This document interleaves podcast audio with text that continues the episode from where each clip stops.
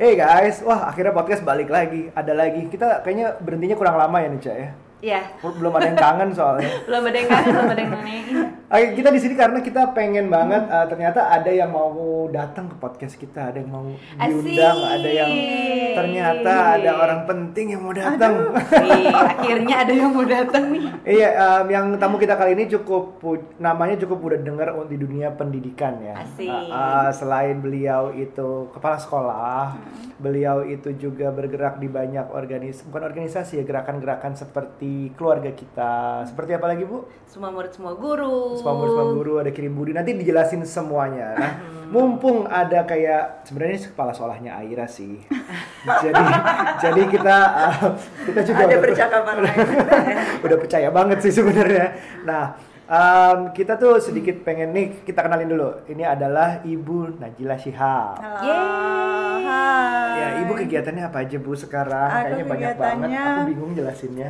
jadi jadi pendidik sih, jadi jadi guru di sekolah. Ah, ah. Jadi penggerak di komunitas dan organisasi. Pokoknya emang gak jauh dari dunia pendidikan sih. pendidikan banget ya Ah. pokoknya.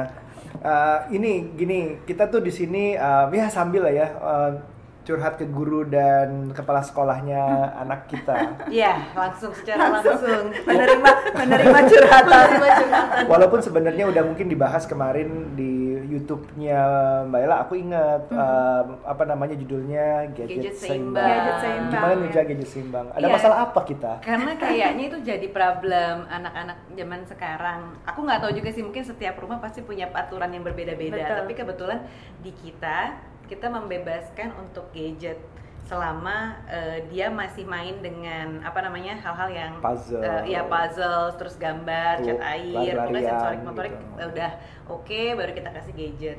Tapi kelihatannya kok kadang ada sisi minusnya itu jadi begitu sekali kita buka akses untuk nonton TV misalnya atau untuk main apa, iPad ataupun eh, telepon eh, handphone, kok tiba-tiba jadi susah banget ya diambilnya lagi gitu. Kayak seolah-olah dia udah keenakan gitu. Padahal maunya kita ya lo harus tahu dong ja- jatahnya tuh nonton cuma sekian waktu gitu. Tapi kan anak kecil nggak bisa Nggak digituin bisa, ya. iya. iya. Aku aku ngerti eh, ini kan zaman kalau kita nih eh, disebutnya millennials. Millennials adalah teknologi savvy which is eh, belajar dari teknologi. Tapi kalau anak-anak kita ini eh, teknologi native bilangnya bahwa lahir itu Udah. semua udah ada teknologi. Kalau aku mungkin belajar di SMA, di kuliah segala macam, dia tuh dari lahir tuh udah ditemani teknologi. Jadi nggak salah kalau ada benefitnya juga sebenarnya gadget itu aku lihat karena Aira sekarang udah tahu huruf-huruf banyak banget, udah bisa nyanyi, udah tahu warna bahasa Inggris segala macam bahasa Indonesia campur. Eh, boleh dibilang jasa gadget juga ada di situ, Pasti, ada Hmm. banget. Jadi kita juga sebenarnya agak dilema ini gimana ya? Maksudnya nggak mau terlalu, tapi kok ada gunanya juga gitu. Gimana Mbak? Kalau ya eh, yang yang dibilang tadi sih bener banget semuanya sebetulnya. Nah yang pertama tuh kalau dibilang anak-anak tuh memang lahir udah dengan dunia digital gitu ya. Jadi aku sih biasanya ilustrasinya kayak kita lahir udah ada listrik gitu sih. Yes, gitu. betul jadi banget, betul jadi kadang-kadang kita juga nganggep ah nggak mungkin apa mereka tuh kenapa sih seneng banget kenapa mereka kayak butuh banget anak yang udah mulai gede dikit yang kayak ke mana-mana kalau nggak ada wifi udah pokoknya udah kiamat gitu ya. ya cranky sama kayak kita dulu nggak ada listrik gitu lah Iya, iya. kira-kira. Nah itu jadi perlu berempati juga bahwa nggak bisa dilawan juga nggak kasih gadget sama sekali dan Iya, sebagainya betul. juga bukan opsi yang pada Betul. akhirnya ngehambat proses belajarnya. Nah tapi kenapa kita bilang gadget seimbang? Karena kita juga tahu bahwa bukan cuma anak-anak sih sebenarnya orang dewasa juga gitu ya, di dalam hidupnya tuh ya butuh lebih dari sekedar eh, gadget gitu kan. Jadi bukannya ngelarang gadget tapi gimana sih kita manage supaya aktivitas mainnya dia, aktivitas belajarnya dia, yang pengalaman dia yang menyenangkan tuh nggak satu-satunya sumber utamanya adalah dari uh, gadget, Gadget. gitu. Nah itu yang kadang-kadang suka jadi trapnya tuh karena kan orang tua ngelihatnya kayak oh anak gue seneng kok, anak gue belajar kok, anak gue dapat manfaat Iya. kok atau misalnya gue jadi bisa sibuk ngapain gitu Iya, iya, sementara iya. anaknya Orang tuanya juga manfaat, orang anaknya juga punya me anaknya time. anaknya ngapain dan sebagainya nah karena itu perlu batasan. Perlu Ya. batasan tuh sebenarnya bukan buat ngelarang gitu kan. Karena kan gadgetnya sendiri sama aja kayak pensil gitu. Tergantung lo mau pakainya buat apa kan. Dipakai buat nyolok mata gitu jadi bahaya. Dipakai buat nulis sesuatu yang Iya. manfaat. Nah batasannya tuh perlu. Nah itu yang Ca, yang tadi uh, Nusya bilang kok dia jadi kayak kesenangan banget. Kok dia jadi kayak bisa lepas. nggak bisa lepas. Dan sebenarnya itu tuh sebetulnya expected banget. Karena kan memang menarik banget kan. Dan emang emang dibikin tuh untuk bikin anak tuh yang kayak wah pengen nyoba lagi dan sebagainya Hmm. jadi jadi nggak aneh sih bahwa anaknya kayak gitu itu bukan kayak tanda-tanda oh anakku dalam bahaya atau apa nah tapi itu berarti bahwa dia butuh sesuatu yang lain tuh butuh sih batasan nah cara ngasih batasannya itu sih yang harus kita sesuai nama usianya dia Nah, Nah, itu karena gimana ini tuh? masih dua tahun tiga bulan, gimana sih cara membatasinya itu? Karena kan Hmm. lumayan kalau kita ambil secara paksa udah pasti dia Ya, cranky dan oh, nangis oh, gitu oh. kan. Secara pelan-pelan pun kita coba eh, alihkan tetap aja kadang juga nggak ampu-ampu Hmm, banget gitu. Jadi harus seperti apa? Karena dia nggak ngerti kan bahwa nih eh lihat deh jamnya udah jam segini. Dia juga nggak ngerti Nggak jam. ngerti, betul. gitu. tadi Kalau- pagi tadi pagi Uh-uh. aku juga um, sempat ambil handphone gitu dia mau main ada game Mickey Mouse segala macem terus begitu saya udahannya saya agak tarik nangis dikit terus saya bercandain ya gendong saya masukin lemari dia. Tapi tinggi jadinya. Jadi ada ada bahaya kedua gitu which is dia bisa jatuh segala macem dia seru nggak nangis terus tapi ya gitu loh. Jadi harus cari sesuatu yang selalu lebih menarik gitu. Iya, kalau uh, batasan tuh tergantung usia masing-masing. Nah, kalau Hmm. misalnya umurnya 2 tahun, tiga tahun gitu, itu tuh selalu rutinitas sih kuncinya. Jadi anak-anak tuh perlu tahu karena dia belum bisa baca jam Iya. gitu ya, dia juga belum bisa Hmm. ngukur kalau kita bilang sebentar lagi atau 15 menit lagi atau apa. Nah, itu rutinitas. Jadi baiknya tuh main gadget tuh misalnya setiap habis mandi atau setiap sebelum tidur itu tuh jauh lebih diingat sama Oh. dia gitu ya dan Oh. dan emang harus dijagain waktunya kalau misalnya harus diambil ya diambil kalaupun dia kayak awalnya nangis dikit dan sebagainya itu kita yang jagain. Misalnya kita tetapin 30 menit atau apa nanti lama-lama polanya dia polanya dia saat interaksi sama gadget dan sebagainya itu bakal nyesuaiin sih bakal nyesuaiin ke si 30 menit itu. Tapi kadang-kadang yang susah tuh kita konsisten sama si batasan Oh, 30 iya sih. menit atau sejam itu sehingga terus kemudian dia bukannya nangisnya misalnya makin lama makin sebentar nangisnya jadi makin lama karena dia pikir bisa lebih dari Oh, itu dia nggak iya. bisa baca jam tuh bukan berarti dia nggak punya persepsi waktu Iya, loh iya, iya. dia sebenarnya kayak bisa kira-kira nih aku bisa berapa level atau bisa Iya, seberapa betul. lama tuh sebenarnya udah ada di persepsi anak umur 2-3 tahun nah jadi Ah. rutinitas buat anaknya dan konsistensi orang tua sama waktunya lama-lama anak polanya nyesuaiin kok yang lebih susah tuh malah biasanya kalau anak yang udah mulai bisa berdebat dan Oh, bernegosiasi alasan gitu-gitu. oke. gitu kan atau anak yang udah bisa kayak diem-diem ngambil pada saat kita nggak ini nah Iya. kalau di usia ini kan belum nih Temen masih lu. masih masih nurut. Temenku ada tuh yang yang sekarang kan uh, pakai biometrik semua pakai fingerprint kan handphone jadi bapaknya lagi tidur dia beli mainan. Terus bapaknya jempolnya diambil ditempel. Ini tagihan gue tiba-tiba segini. Segala usaha. Iya itu itu Iya, bakal lebih gedean dikit bakal gitu ya. lebih menantang. Nah itu tapi sekali lagi jadi pentingnya kenapa kita biasain rutinitasnya di usia dini. Kita biasain bahwa dia punya keseruan main lain selain gadget di usia dini. Karena yang namanya sebelum masalah terjadi kita udah mencegah udah bikin kebiasaan yang baik itu kan jadinya lebih mudah nih Iya, daripada yang misalnya beberapa yang udah terlanjur kayak adiksi udah terlanjur senengnya cuma itu dan sebagainya itu agak lebih menantang tuh buat kita buat nge- merubah perilakunya. Mbak ada ada jamnya nggak sih? Maksudnya saklek harus setengah jam atau harus satu jam atau harus dua jam? Aku tuh sering banget ditanya itu ya kan orang tua kan seneng banget tuh kayak dapet resep berapa menit Iya, sehari iya, ada iya, orang iya. yang kayaknya kepastian dalam hidup ini. Iya, iya, iya. Karena sebenarnya kita juga nggak punya batasan sebenarnya kalau nonton TV kan, karena kita mungkin nonton TV kita sendiri sampai capek, sampai Nah, ngantuk, sampai sampai habis, betul, gitu. betul. Gitu, Aku, aku jadi- menghindari sih, menghindari ngasih batasnya karena situasi tiap keluarga beda-beda. Tapi Pasti. aku yakin kalau misalnya kita sensitif sama responsif ke kebutuhan anak, kita tuh bisa kok ngerasain ini nih udah rada kebanyakan nih anak ini gitu ya. Ini tuh Oh. kayaknya masih oke karena dia masih punya uh, kegiatan lain yang bikin dia uh, seru, Seru, gitu ya. Nah, iya, cuma iya. bedanya gini, kalau orang tua yang baik nih, insya Allah nih Arya manusia itu tuh kalau kalau ada alarm gitu tuh kan bunyi ya, kita tuh langsung responsif. Oh berarti hari ini udah deh no gadget kita main di luar terus-terusan gitu. Kita Iya. begitu dengar alarmnya tuh kita gitu. Nah tapi ada juga uh, orang tua sebagian yang alarmnya bunyi dia tetap nggak Iya, ngapa-ngapain iya. gitu kan. Akhirnya Oh, alarmnya oke. mati sendiri gitu ya. Uh, pada akhirnya tanpa kita sadar kita udah terperangkap Iya. dalam masalah. Nah, tapi yang perlu dibedain juga gini, 30 menit uh, di gadget kalau misalnya kayak Skypean sama neneknya yang ada di kota lain, dia main-mainan yang manfaat dan sebenarnya sama 30 menit yang cuma nonton aja pasif, Heeh. itu pasti pengalaman yang beda juga. Jadi bukan cuma Oh. soal waktunya sih, Tapi tapi, what are you doing gitu Jadi di kayak dalam misalnya si belajar waktu huruf, itu. belajar warna di Betul. gadget itu Oh. lebih berguna misalnya ya. Betul. 30 menitnya beda rasanya. 30 menitnya rasanya beda. Jadi kadang-kadang orang juga cuma waktunya tapi nggak lihat kualitasnya tuh kayak apa sih yang sana Oke. Kemarin itu kita juga sempat em, liburan itu kita manfaatin untuk waktu yang kayak oh yaudah nggak bawa iPad, nggak ada komputer, nggak ada TV juga, ya masih ada handphone sih sayangnya. Masa gitu. Jadi jadi em, yang kita dengar juga itu semua tergantung dari orang tuanya juga ngapain. Betul, betul. Jadi maksudnya kebetulan kita kan cukup sibuk nih sama gadget juga. Semua kerjaan tuh bukan cuma di komputer lagi tapi di handphone juga, WhatsApp group, Slack, Telegram segala macam akibatnya ngeliat handphone. Ya the only way to avoid dia ngelihat kita itu adalah kita umpetin total. Cuman kan kerjaan juga nggak bisa bisa diumpetin di- total. Jadi Nah, kita ngumpet-ngumpet ke kamar mandi, Di bawah selimut. di bawah selimut. Kayak aku lagi Itu- ngumpetin sesuatu itu dari Nuca itu gitu. sebentar lagi udah nggak bisa sih.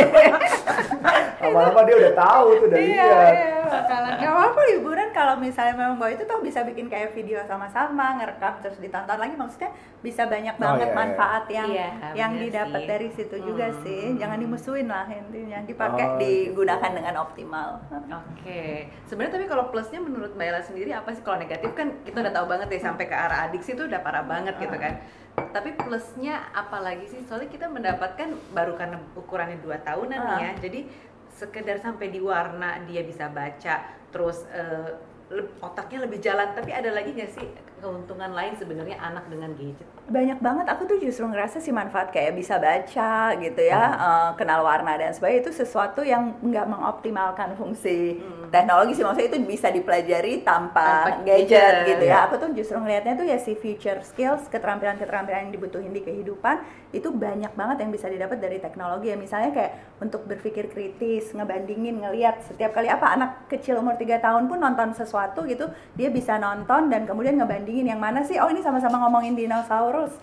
Uh, apa bedanya sih? Karena sumber informasinya kan uh, banyak. Waktu Ya. itu yang di, kita nonton ini bilangnya gini yang ini bilangnya gini. Dia belajar perspektif yang beragam dari Oh, situ oke. terus kemudian dia kayak belajar cara bertanya yang tepat nyari informasi yang tepat tuh kalau googlingnya uh, kalimat yang lain dan sebagainya itu kan dapat informasinya juga lain. Cari yang relevan apa itu skill yang yang beyond kayak uh, basic skill kayak baca atau kenal warna dan sebagainya. Nah terus yang kedua kolaborasi dengan teknologi kan kemungkinan kolaborasi tuh dia kenalan sama orang di berbagai dunia dia belajar dari expert kalau mau belajar tentang Oh. robot tentang film nggak Iya, kenal iya. orangnya pun itu sebetulnya dia bisa bisa berinteraksi dengan banyak orang di situ kita bisa ngedatengin orang-orang ke dunianya anak kita yang Iya. sebetulnya unreachable gitu kan nah Iya, betul.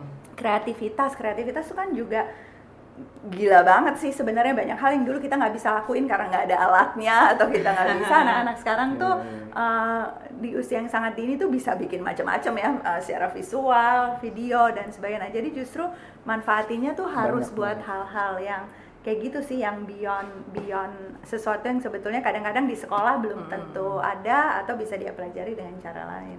Ah, oke. Oke, oke. Eh, jadi ya sebenarnya plus minusnya selalu ada. Ya kalau aku selalu bilang teknologi itu adalah pedang bermata Bermata dua lah, baik buat anak, buat orang tuanya juga. Kita juga udah berusaha, aku sama Nuca, em, ya kalau di rumah itu masih susah sih. Walau kalau di rumah nggak megang handphone sama sekali itu masih susah. Tetap kita, tetap kita Tantangannya buat lakuin. kita ya. Uh, uh, kita seneng Aira di di gadget tuh dengan dengan gadget tuh lebih pintar juga tapi kadang-kadang nggak bisa diatur ya itu challenge buat orang tuanya berarti ya Belajar terus, Mbak belajar bisa ya terus. pakai timing gitu ya kamu kita ya Pakai periwitan. aku kemarin coba kan abis abis Pakai abis kalau pagi sebelum sekolah nggak ada gadget nanti pulang deh pulang ya bisa tapi begitu nggak sekolah hari ini nggak sekolah terus tiba-tiba pagi-pagi langsung lihat aduh gagal lagi ulang lagi. kuncinya ada yang lain sih sebenarnya. Apa jadi itu? nggak maksudnya aku tuh sering melihat orang tua yang cuma ngelarang gitu tapi nggak ngasih alternatif. Karena anak kan bosan terus kalau nggak boleh itu ngapain dong? Ya si Oh. si ngapain laginya itu loh yang jadi Oke. yang jadi penting. Karena kita kadang-kadang Iya, iya, cuma iya. ngelarang doang terus habis itu anaknya enggak aku kebosanan gitu kan. Iya, aku bener, mau ngapain. Nah, kalau aku di rumah tuh ada daftar kalau lagi bosen gitu. Jadi kalau lagi bosen tuh ngapain aja sih?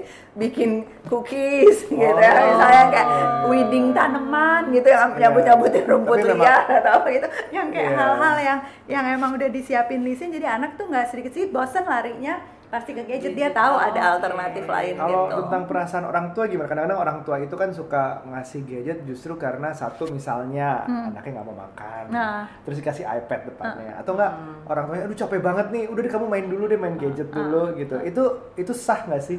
Maksudnya Iya, karena orang capek dan ya pasti lah. Nggak ada orang tua yang nggak capek dan kalau sekali sekali terus kemudian ya untuk me time buat kita ngasih itu ya nggak apa-apa banget. Cuma kan yang kita nggak mau terus kemudian eh, jadi berkelanjutan kan. Iya. dan kalau kalau misalnya tadi ngomong apa eh, sekali-sekali capek sekali-sekali menggunakan itu sebagai babysitter nah itu balik lagi batasannya tuh yang tahu eh, Orang tuanya, orang tuanya orang Betul. tuanya Harusnya punya alarm untuk anaknya Ah, udah ah, ah, kamu gimana, gimana? gitu. Sampai hari ini karena Aira nggak sekolah ya, jadi dia nyanyinya gini, bangun tidurku terus nonton. dia ganti sendiri. Dia ganti. lucu banget Saya ngajarin ini dua tahun kok udah bisa kayak gini. So- soalnya itu karena kita juga suka ganti-ganti lagunya. Kita kita main-main bangun tidurku terus. Aduh, tuh Ah, itu pokoknya kita main- aktivitas ini ah, yang menyenangkan. dia kita ganti lagunya biar dia benerin terus ternyata dia dia sekarang yang salah salahin sekarang mbak aku em, denger juga banyak banget kegiatan mbak ini yang apa satu misalnya aku dengar tentang kirim budi Ah, kirim budi itu apa Kirim Ya. Budi tuh ini, ini kegiatan dalam rangka si Hari Pendidikan Nasional kan kita bikin pesta pendidikan tuh tiap tahun. Jadi kita ngajakin sebanyak mungkin orang kerja barengan buat pendidikan. Nah, Kirim Budi tuh sebenarnya gerakan kita kirim flash disk video belajar ke banyak daerah di Indonesia. Jadi kita Oh. targetnya 10.000 sekolah yang Oh, akan kita kirim si Budi ini ya. sepuluh ribu sekolah 10.000 oh ini sekolah. apa namanya internet belum sampai ke situ Internet em, di sebagian besar daerah belum ada yang kita kirim ini Iya, ya, yang kita pilih atau kalaupun ada sangat terbatas. Sangat terbatas. Jadi susah untuk kemudian mereka streaming atau download dan lihat eh, video. Nah, isu keduanya tuh kadang walaupun ada internet, nggak semua guru tuh eh, tahu cara milih konten yang bagus eh, di internet Oh. gitu ya. Nah, jadi yang masuk di Kirim Budi ini udah kita pilihin konten-konten yang uh, sesuai buat ditonton sama anak-anak. Udah gitu udah kita sambungin sama kurikulumnya. Jadi kita bilangin gurunya tuh di train juga untuk lihat oh, Oh. uh, buat pelajaran bahasa Indonesia yang cocok video-video ini loh, buat pelajaran IPA yang cocok video-video ini. Jadi ada rekomendasi cara makainya, Nah. bukan cuma sekedar ditaruh gitu aja. Jadi materi yang ada di dalam eh, hashtag kirim budi atau ini budi itu apa aja? Yang ada uh, video pelajaran semua tingkat SD, SMP, SMA dengan berbagai mata pelajaran. Jadi ada yang bisa dipakai buat bahasa Indonesia, matematika, IPA, IPS dan seterusnya. Nah, terus yang seru juga tuh ada video profesi. Itu tuh yang kalau buat uh, guru-guru video belajarnya kan manfaat tuh karena mereka Iya. ngajarin mata pelajaran. Kalau buat anak-anak yang favorit tuh video profesi.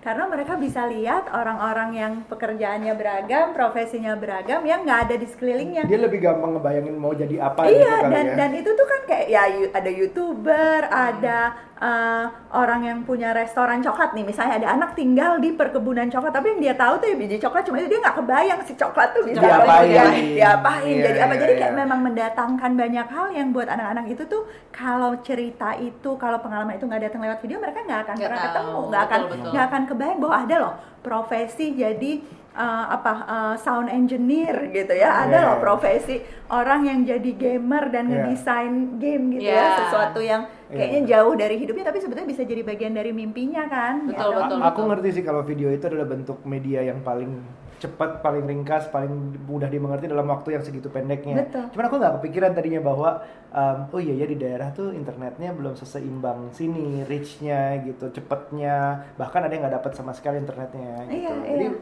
bagus banget. Nah sekarang yang di yang bikin video itu ada berapa banyak? uh, videonya berapa banyak videonya um, ukuran flash disknya dan yang bikin ukuran flash ya? disknya tuh 16 giga eh, jumlah videonya tergantung levelnya. Ada yang kita isi eh, 400 video gitu ya sampai 600 video tergantung kebutuhan sekolahnya. Oke. nah yang ikut bikin tuh macam-macam.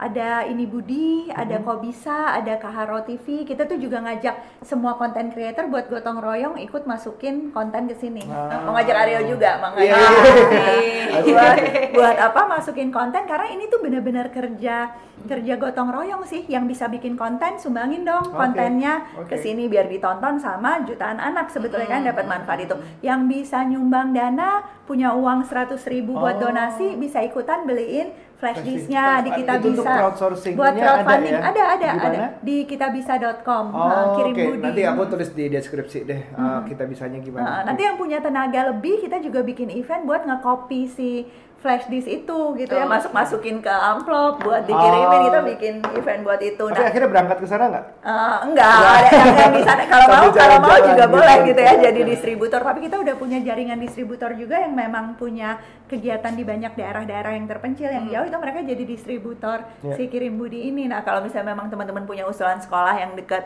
rumah atau apa yang butuh itu pun bisa kayak ya gue mau nganterin nih ke sekolah alumni Ah, eh, tempat oke. aku lulus sekarang kayaknya perlu dan sebagainya. Jadi ini benar-benar kerja barengan kerja semua barengan. pihak. Dalam targetnya tuh berapa lama periodenya Mel? sepuluh ribu itu sih kita bakal kumpulin sampai Desember Sampai rencananya Desember. gitu tapi eh, aku sih sebenarnya optimis bisa selesai secepat-cepatnya sih gitu nah itu tergantung teman-teman juga kalau misalnya bantuannya eh, banyak Betul. gitu ya Insya Allah bisa selesai cepat dan bisa lebih karena kalau dilihat ya jumlah sekolah yang nggak dapat akses internet tuh 48 ribu kalau ngomong Wow. jumlah sekolah di seluruh Indonesia tuh sebetulnya lebih dari 250 ribu karena punya Wow. akses internet pun Wow. belum tentu dia bisa milih konten yang bagus dan Oh, sebagainya kan. Jadi sebenarnya oke, oke, uh, oke. Budi ini kalau datang ke sekolah-sekolah tuh manfaatnya tuh bisa bisa Ya. banyak banget gitu. Uh, ini uh, men- mendekati Hardiknas ya, Iya. Hari Pendidikan Nasional. Uh, ada lagi, ini kayaknya kampanye pas banget ya, Ah. sesuai dengan kayaknya. Tapi bukan itu, bukan itu aja. Bukan itu ada aja. apa lagi bu? Jadi pesta pendidikan tahun ini nih ada beberapa kegiatan. Yang pertama tadi kirim Budi itu, yang Hmm. kedua kita uh, bikin lomba foto, lomba, Lomba foto, semua foto. murid semua guru di Instagram. Itu Instagram. juga yang ngerjain ya relawan juga gitu kan. Kalau yang tadi uh, content creator gitu yang Ah. keroyokan kerja bareng lomba foto ini yang yang gotong royong barengan tuh fotografer-fotografer Ah, yang jadi juri Jadi buat juri. uh, lomba fotonya gitu ya dan nanti kurasi hasil foto teman-teman. gitu. Tujuannya apa? Tujuannya nih? Tujuannya sebetulnya buat cerita lebih banyak semua murid semua guru tuh Oh, oke. apa sih kan yang kita yang kita kampanyekan di Hari Pendidikan Nasional ini adalah bahwa pendidikan tuh tanggung jawab kita semua loh Hmm. gitu. Kadang-kadang kita ngerasanya kalau gue udah nggak jadi murid di sekolahan atau kalau Ya. gue tuh bukan guru yang setiap hari mengajar uh, ABC dan sebagainya Ya. itu aku tuh bukan murid Bukan dan murid. guru. Padahal semua kita tuh bisa belajar. Nah jadi foto-foto yang ada di sini tuh temanya macam-macam. Ada yang cerita sekolah, ada yang Ya. cerita di keluarga, Hmm. cerita uh, di kantor gitu ya, cerita dalam karya. Nah ini mudah-mudahan bikin kita makin aware bahwa yang namanya jadi murid dan jadi guru tuh terjadi setiap hari loh di sekeliling kita, Iya, iya, bukan iya, cuma iya, di uh, ruang segi Sekolah empat kelas gitu, atau sekolah gitu. Jadi uh, fotografer akan kalau nggak salah ada beberapa fotografer Ah, yang ikutan. itu ikutan Ah, ah. terus ada ini kan namanya kompetisi berarti ada hadiahnya. Ada hadiah ya. pemenang. Ah, Hadiah kita pemenang. nanti ada ini perjalanan pendidikan ke ujung kulon sama ke uh, Banda. Ke Banda. Ah, Oh. jadi itu bakal seru bakal banget. seru banget gitu ya uh, tripnya. Terus satu lagi kita bikin lagu. Nah Oh, kalau yang ini lagunya ini uh, nih. semua guru sampai sampai sekarang masih terngiang-ngiang aku masih lagu itu pasti nanti juga menghantui uh, teman-teman. Nah kalau yang itu yang keroyokan musisi. Jadi penyanyi-penyanyi bikin lagu, mereka terlibat dengan. Nah itu itu yang keren banget tuh keren banget sih relawan-relawan ini sih. Aku tuh ngebayangin di pesta pendidikan nih ya eh, setahun sekali tuh semua orang ikut peduli sih semua Iya. orang ikut tanggung jawab jadi Iya, ya iya, iya. dia mau lu fotografer, content creator gitu ya musisi Mm-mm. dan sebagainya semua tuh ngerjain pendidikan kok sebetulnya Oke, barengan gitu. oke. Mm. Nah, itu detailnya kita bisa lihat di mana? Di websitenya semua murid semua guru.org ada medsosnya juga at semua Jadi kalau murid mau semua guru. ikutan lengkapnya bisa ada di uh, websitenya bisa dibaca caranya gimana hashtagnya apa kalau yang Hmm. foto kalau yang lagu gimana? Kalau aku sih jauh dari lagu ya. Nggak bisa, bisa, bisa, bisa. video klip versi uh, Kalau Aryo dan foto aku masih bisa ala-ala. Tapi kalau lagu musik nggak bisa deh. Tapi itu mungkin banyak orang yang juga mau berpartisipasi di situ. Bisa dilihat nanti di semua murid semua guru.org atau di Instagramnya. Ah, ah, aku dengar mbak Ella juga ada itu ya banyak video YouTube di YouTube Iya, sekarang ya iya, kita bikin, apa bikin- aja di kita YouTube bikin, kita mau collab nggak ah, gitu iya, dong, mau dong. Channel YouTube-nya semua murid semua guru eh, tujuannya sama sih eh, ngomongin pendidikan sama banyak orang dan eh, ngasih pemahaman lah tentang Ya. sebetulnya buat supaya terjadi perubahan pendidikan dan pendidikan Indonesia jadi Ya. lebih baik nih apa aja sih yang bisa kita kerjakan gitu. Ah, dan fun banget kalau videonya aku lihat ada yang main Iya, tebak-tebakan iya, benar salah, iya, iya. ada Tompi, ada macam-macam ya. Iya, iya. Oke, oke. Nanti itu juga aku taruh di deskripsi ya um, YouTube channelnya. Nucha ada pertanyaan sebelum kita Udah nanti pertanyaannya langsung. Pertanyaan off session. Ya, ya, ya, ya. Oke, ya udah uh, guys, thank you udah dengerin. Semoga berguna, semoga anaknya uh, bisa dikontrol, di manage urusan dengan Hmm, gadgetnya dengan gadget. biar tujuan yang di, kata yang dicari adalah seimbang, Iya. bukannya dilarang atau bukannya dilepas, tapi seimbang. Uh, Boyla terima kasih banget. Thank you banget. Terima udah kasih, datang banget. podcast kita. Mudah-mudahan ada Boyla abis ini ada banyak tamu Tamu-tamu yang lain. inspiratif lagi. Ntar aku ajakin yang lain juga. Thank you ya, thank Terima you. kasih banyak. Bye. Bye.